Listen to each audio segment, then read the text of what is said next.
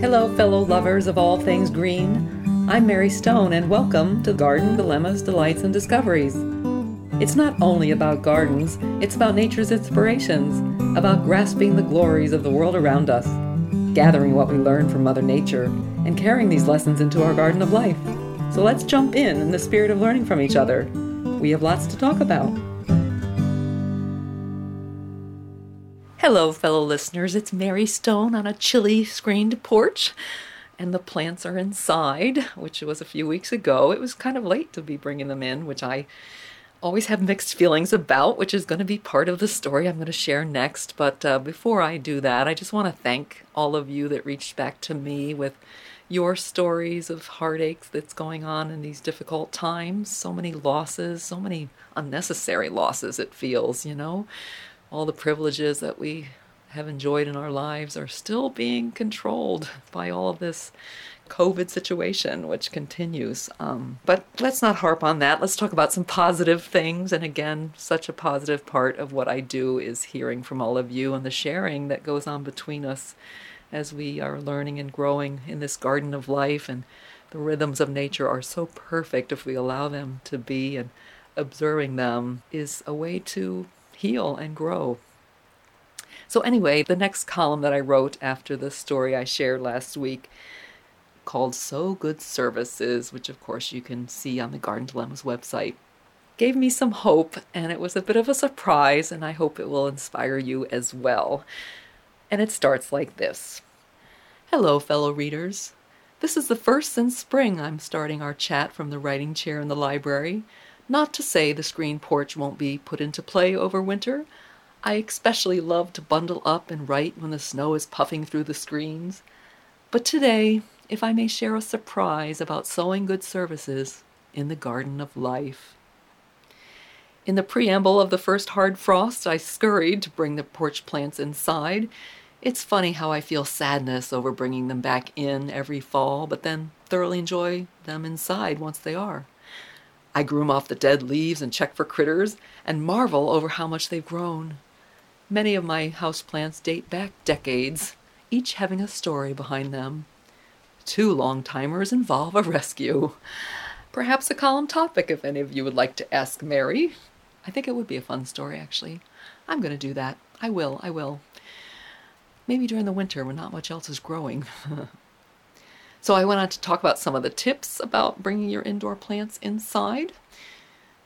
Actually, this is one thing that you shouldn't do normally, but I broke the rules. While cutting houseplants back is best to do in early spring, sometimes necessity rules.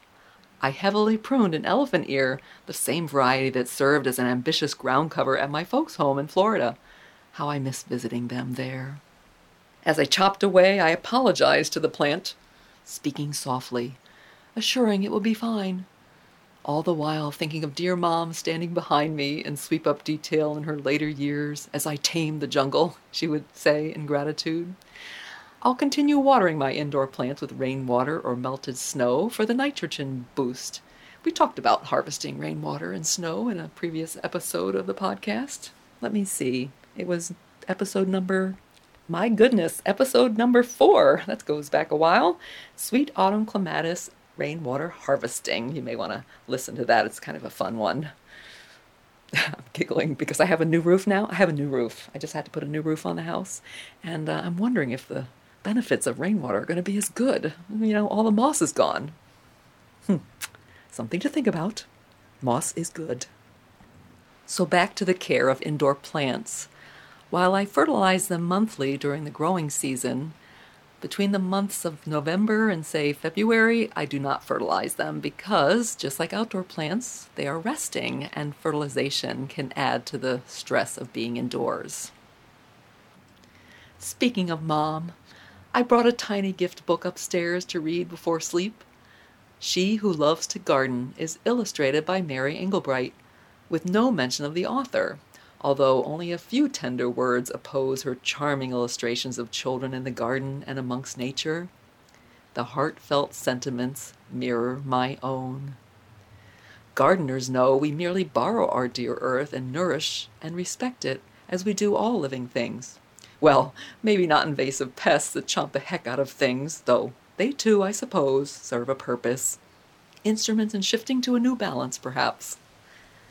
Although when Bambi's munching all my plants, I'm not sure about that, but I do love them. They're beautiful to look at. The little book also shares how we gain lessons from the seasons and the rhythms of nature, and I put in quotes, and how life itself adheres to nature's plan. That is so true if we allow it and not interfere with nasty chemicals and being disrespectful to our dear earth. If we only are kind to it and follow the rhythms, the world would be a much happier place. This morning, a page randomly opened to a drawing of a straw-hatted girl with red hair cropped to the chin, tending to her garden of hearts. Above it, in ruby letters with a ribbon serving as a stylized S, So Good Services, sweet remembrances will grow from them. With tears in my eyes, it's just what I needed to hear, feeling an emptiness as I shared last time. There's a demure signature after the saying, Madame de Staël. Her full name is Anne-Louise Germaine de Staël Holstein, born in France in 1766 and lived till 1817. She wrote so many things. It was so fascinating to read the history of Madame de Staël. She was ahead of her time in advocating women's rights, which were seriously stifled then. We've come a long way, and I think we should focus on that, don't you think? The best came last. I flipped to the inside back cover to a sentiment written by my mom, dated 1999. Dearest Mary, may your garden of life always be a rewarding adventure. Love, Mom. And she used those X's and O's. I wish the same for all of you, kind readers and listeners. Garden Dilemmas? AskMaryStone.com.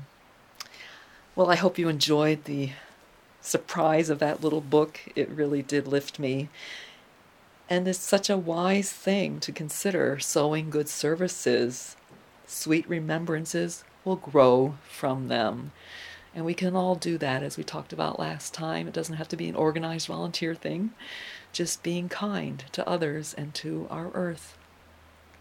So I must go and put a coat on. I'm literally sitting here with just a small sweatshirt and no gloves, and it's cold today. There's actually some snow still on the ground from a light dusting. So join me, would you please? I'll be back in a little bit. Thanks so much.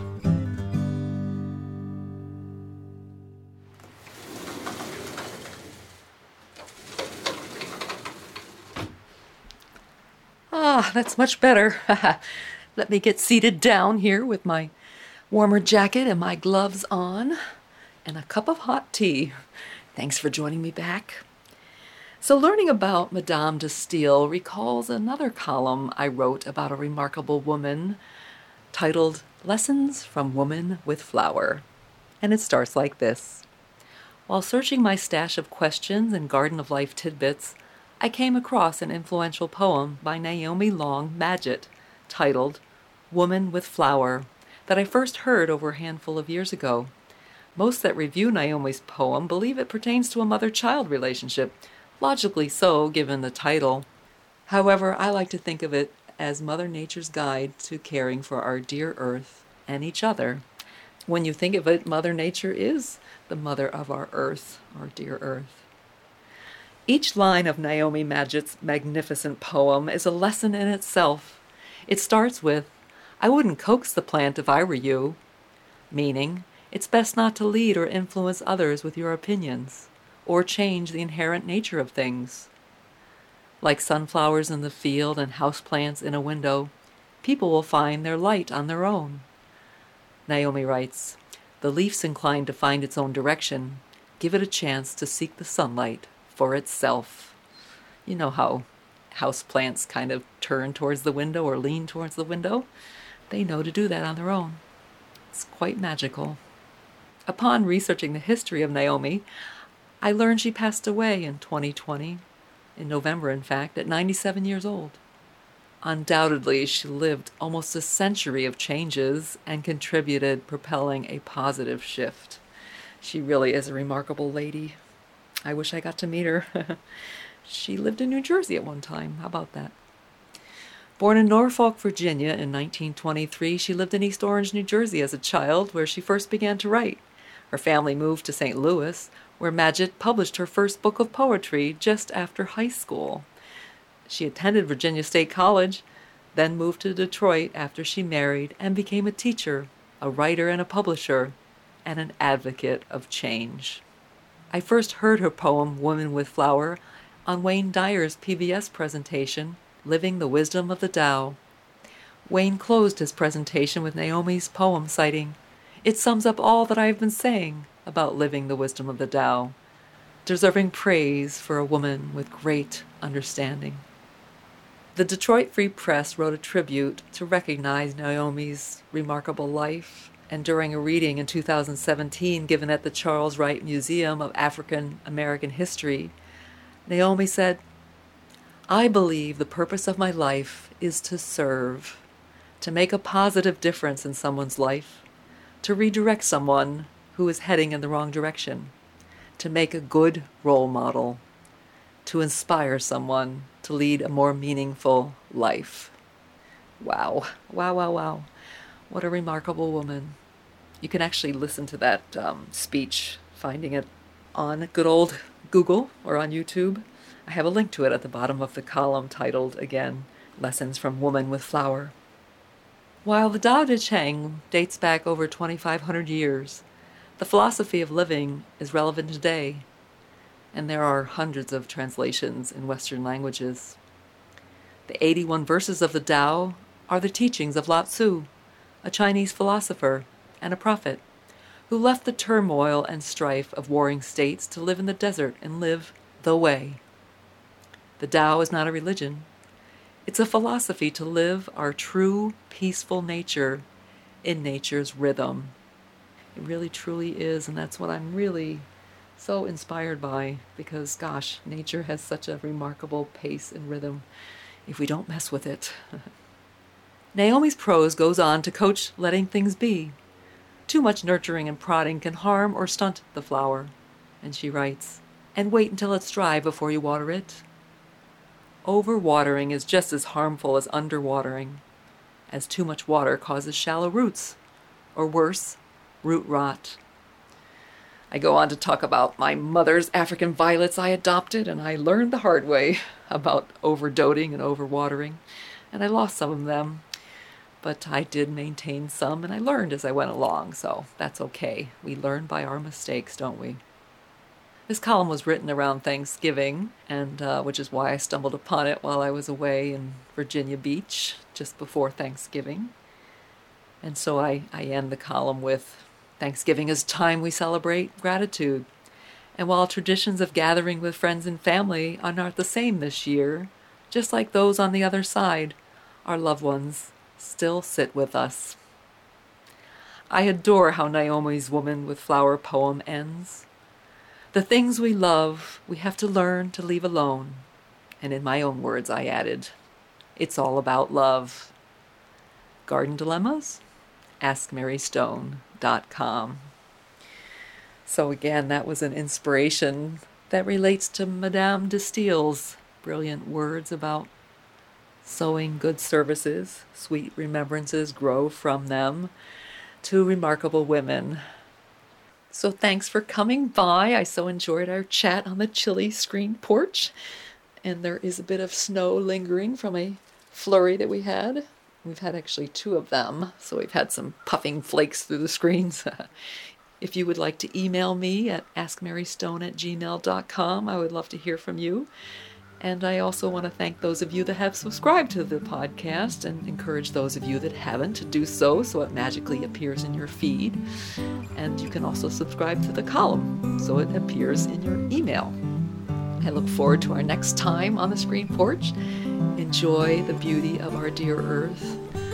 And I hope you enjoyed How to Care for It with Naomi's beautiful words of her poem, Woman with Flower.